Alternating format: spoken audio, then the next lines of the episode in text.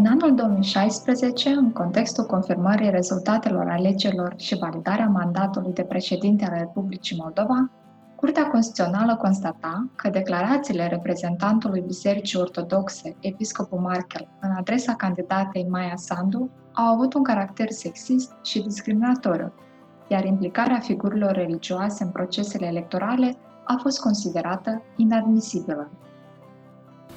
Și dacă la acest post care va dirija țara pe următoarea această perioadă, după cum zis, de patru ani, aspiră un, un om care la 40 de ani nu are nici măcar familie, nici soț, nici nu a dat cunoaștere nici la un copil, într-adevăr este un lucru de compătimire. Într-adevăr știți că nu mă bucur de aceasta. Dar faptul că este acesta lucru la 40 și ceva de ani, pe bună dreptate vorbește, se vorbește despre faptul că bobul este sec, este sterb. În același timp, Curtea a emis o adresă Parlamentului în vederea instituirii unor mecanisme de sancționare promptă și imediată, inclusiv în ordinea penală, pentru orice tentativă de implicare a cultelor religioase în campaniile electorale. Din 2016 până în prezent însă nu au fost înregistrate măsuri care să prevină astfel de acțiuni sau utilizarea discursului de ură. În perioada 2018-2019,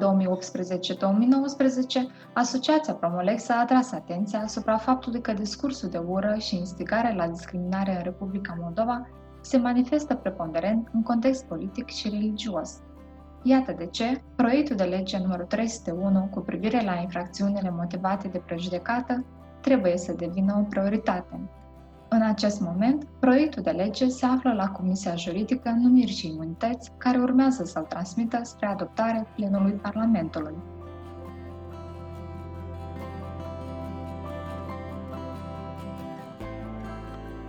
Asculți cel de-al doilea episod Punct pe ură, un podcast pregătit de Asociația Promolex.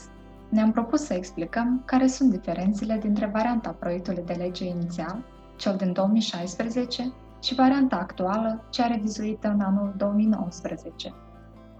Sunt Irina Koropchenko, iar astăzi voi discuta cu Nadejda Hriptieschi, ex-membra Comisiei Europene împotriva rasismului și intoleranței și directoarea programului Justiție și Drepturile Omului în cadrul Centrului de Resurse Juridice din Moldova, despre amendamentele la codul penal propuse în proiectul de lege privind infracțiunile motivate de prejudecată.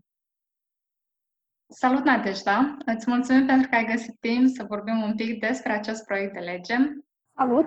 Ca să fie clar pentru cei care ne ascultă, trebuie să menționez că proiectul de lege numărul 301 este varianta comasată cu proiectul de lege 277 din 2016 și reprezintă un set de amendamente legislative ale codului penal și ale codului contravențional. Aceste amendamente se referă în primul rând la definirea motivelor de prejudecată, revizuirea infracțiunilor de bază și a agravantelor care se referă la faptele motivate de prejudecată. Dar hai să le luăm pe rând și să vedem care sunt cele mai importante modificări propuse la codul penal în acest proiect de lege. În ceea ce privește codul penal, proiectul de lege propune completarea capitolului 13 cu articolul 134 indice 14, ce conține o definiție a motivelor de prejudecată. Această propunere s-a regăsit în varianta din anul 2016 și a fost păstrată și în varianta din anul 2019, cu mențiunea că în varianta din 2019 s-a ajustat terminologia și acum vorbim despre definiția motive de prejudecată și nu despre definiția motive de prejudecată, dispreț sau ură, cum era în anul 2016. Ce alte modificări s-au adus aceste definiții și de ce, de fapt, este necesară includerea ei în codul penal? Orice fapt pentru ca să fie pasibilă de pedeapsă penală trebuie să se încadreze într-o reglementare legislativă foarte clară.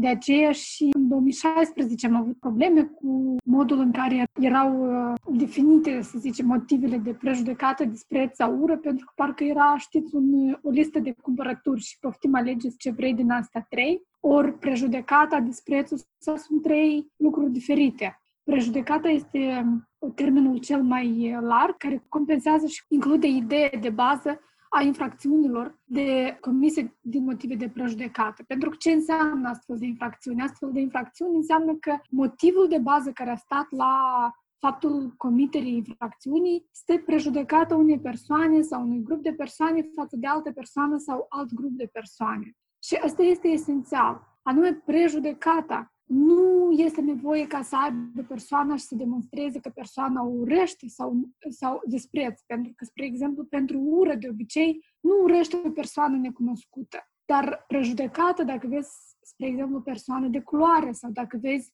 o persoană care, să zicem, denotă niște caracteristici diferite și altă persoană are anumite prejudecăți față de acel grup. Chiar, de exemplu, femei.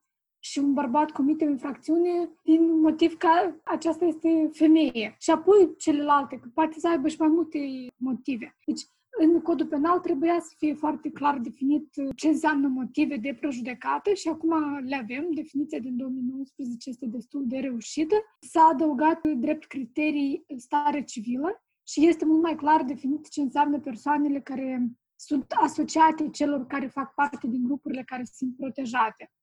De asemenea, s-au adăugat două alineate care aliatul 2 și 3, care dau niște detalii cu privire la victime și sunt foarte importante. Inclusiv este important faptul că se reglementează faptul că nu este absolut necesar ca infractorul să se fi condus doar de uh, acest motiv, doar de prejudecată. E suficient și parțial să fie un astfel de motiv. În 2016 aveam niște expresii destul de generale care ar fi putut crea multe probleme în aplicarea practică a articolului. De exemplu, se prevedea drept criteriu protejat apartenența sau neapartenența la un grup, ceea ce este atât de larg încât ar fi putut fi aplicat acest uh, articol oricărei infracțiuni. Ori atunci când ai, ai infracțiuni specifice, ele sunt mult mai greu de demonstrat, motivul întotdeauna este cel mai greu de demonstrat la infracțiuni, ai nevoie de o reglementare mai, mai strictă, mai îngustă. Dacă o deschizi, atunci deschizi loc și pentru abuz. Astfel ca autoritățile, spre exemplu, fie să nu investigheze pentru că e neclară legea, fie să califice drept infracțiuni de acest tip, infracțiuni care de fapt nu ar trebui să fie să aibă o astfel de uh, agravantă. Un alt articol, la fel de important, care nu s-a regăsit în varianta din anul 2016, dar a fost inclus în proiectul de lege din 2019, este articolul 135, indice 2, și se referă la propaganda genocidului ori a infracțiunilor împotriva umanității. Te rog să ne explici de ce includerea acestuia, dar și păstrarea lui în varianta finală a proiectului este absolut necesară. De fapt, acest articol, dacă mi-am eu corect, era prevăzut în celălalt uh, proiect, proiectul 277, elaborat de Ministerul de Interne. Asta cu infracțiunile de prejudecată a fost uh, elaborat de Ministerul de Justiție și le-au fost comasate.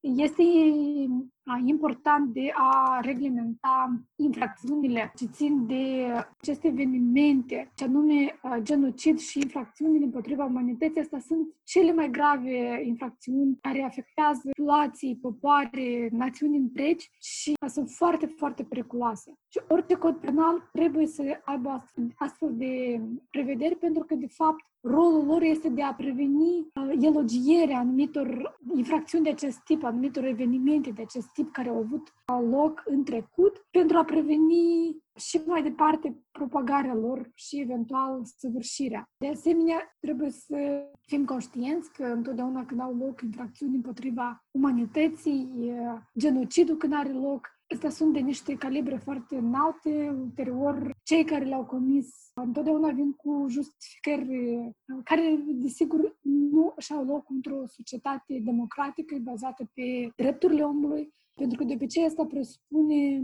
fie negarea, fie omorârea, deci toate acțiunile care se petrec în funcție de infracțiuni a unor oameni pe anumite criterii. Fie că vorbim de rom, fie că vorbim de persoane LGBT, mă refer la perioada nazistă, că fie de evrei, fie de armeni, dacă vorbim de genocidul turcesc, da? Deci sunt, sunt atât de grave astfel de evenimente încât în memoria publică trebuie să existe tot timpul o conștientizare că propagarea lor sau încercarea de a le justifica în sine este infracțiune. Deci nemai ajungând la comiterea, dar însăși încercare de a, de a justifica, pentru că astfel de evenimente nu și-au nicio justificare într-o societate, cum am zis, în care se respectă drepturile omului.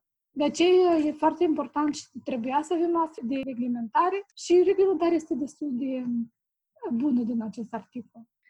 Ultimul articol din proiectul de lege ce vizează codul penal și despre care aș vrea să discutăm un pic este articolul 346, incitare la acțiuni violente pe motive de prejudecată. Acesta este unul dintre articolele ajustate în varianta din anul 2019 față de varianta din anul 2016. Iar societatea civilă a atras atenția asupra alineatului 2 al acestui articol și a recomandat excluderea acestuia, întrucât păstrarea lui ar reduce la zero în esența întregului articol. Explică-ne, te rog, care este rolul acestui articol și de ce alineatul 2 trebuie să fie exclus din varianta definitivată a proiectului de lege.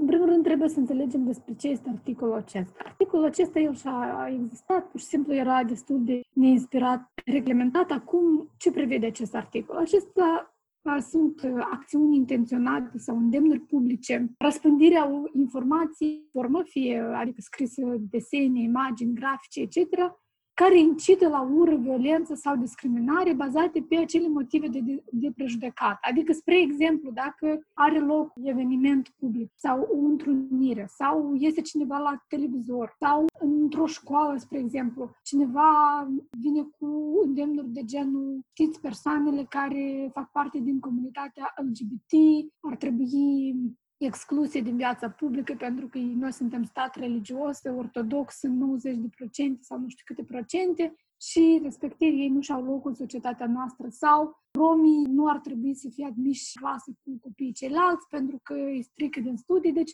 chestii care, din păcate, se le întâlnim destul de des în Republica Moldova sau genul femeile nu au ce căuta în politică, iar cele care s-au băgat în politică ar trebui să fie condamnate, că uite, nu și caută de rolul lor care ar trebui să fie cu totul altul. Da? Deci chestii de genul, da, haideți să punem presiune sau alte chestii împotriva femeilor care s-au băgat în politică, da? Deci sunt acțiuni care cheamă la anumite acțiuni violente pe alții pentru că ei consideră sau ei cred sau au anumite prejudecăți față de un anumit grup.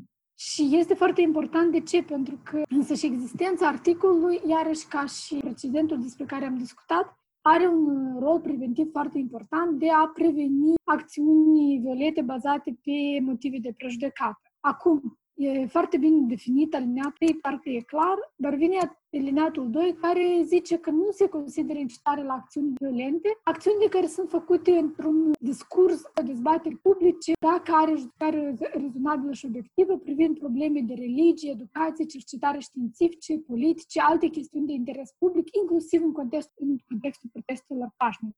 Ori acest alineat este atât de vag formulat și include excepții anume în situațiile în care de obicei au loc aceste chemări. Pentru că aceste chemări, cum am mai zis, au loc în cazul în care sunt uh, ceva evenimente, nu chem pe cineva la violență sau la acțiuni de discriminare, sunt acasă pe canapeaua ta și nu te aude nimeni. Dar poți să faci ce vrei acasă pe canapea, atât timp cât nu te aude alții, nu ești pasibil de răspundere penală. Răspunderea penală anume vine în contextul în care aceste chemări sunt adresate unui public și prin anumite forme clare ajung la acest public. Și cele mai controversate întrebări noi de obicei le avem sau dezbateri sunt legate de religii, de întâlniri pașnice atunci când apar și de obicei este un grup care este dușmanul tuturor sau diferite divergențe de ordin politic și aceste manifestații de chemare la acțiuni violente numai atunci apar. Sau când vorbim despre educație și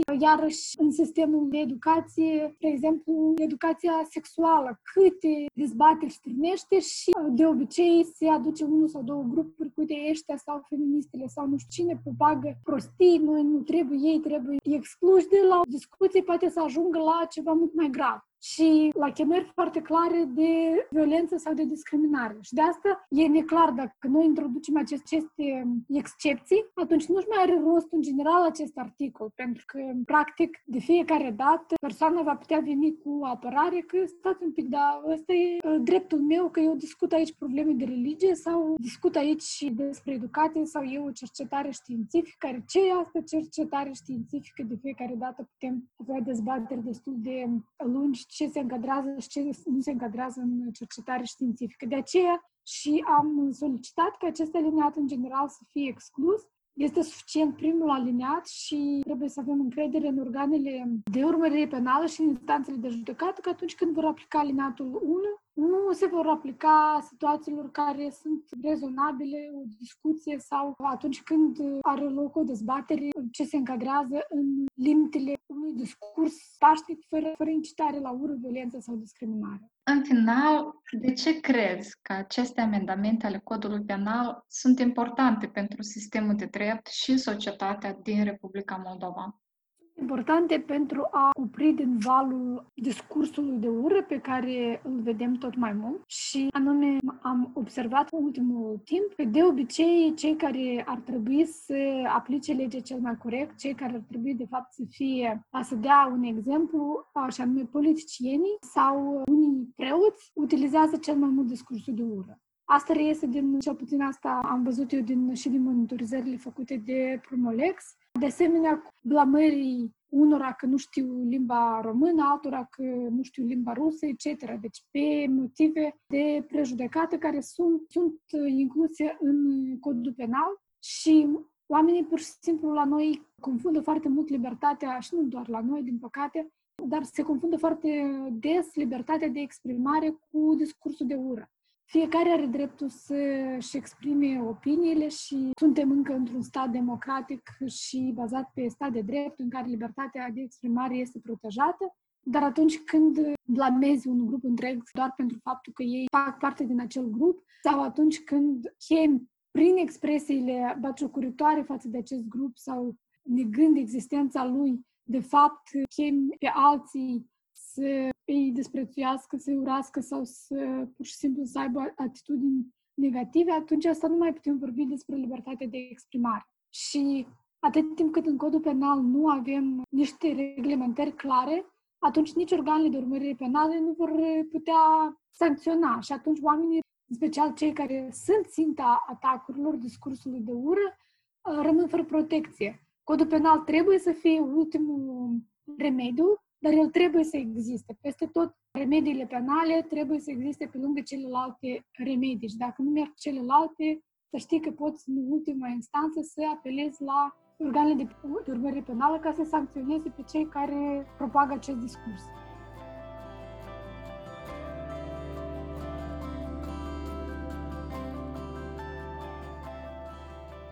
Ai ascultat Punct pe ură, un podcast produs de Asociația Promolex cu susținerea financiară a Fundației Soros Moldova.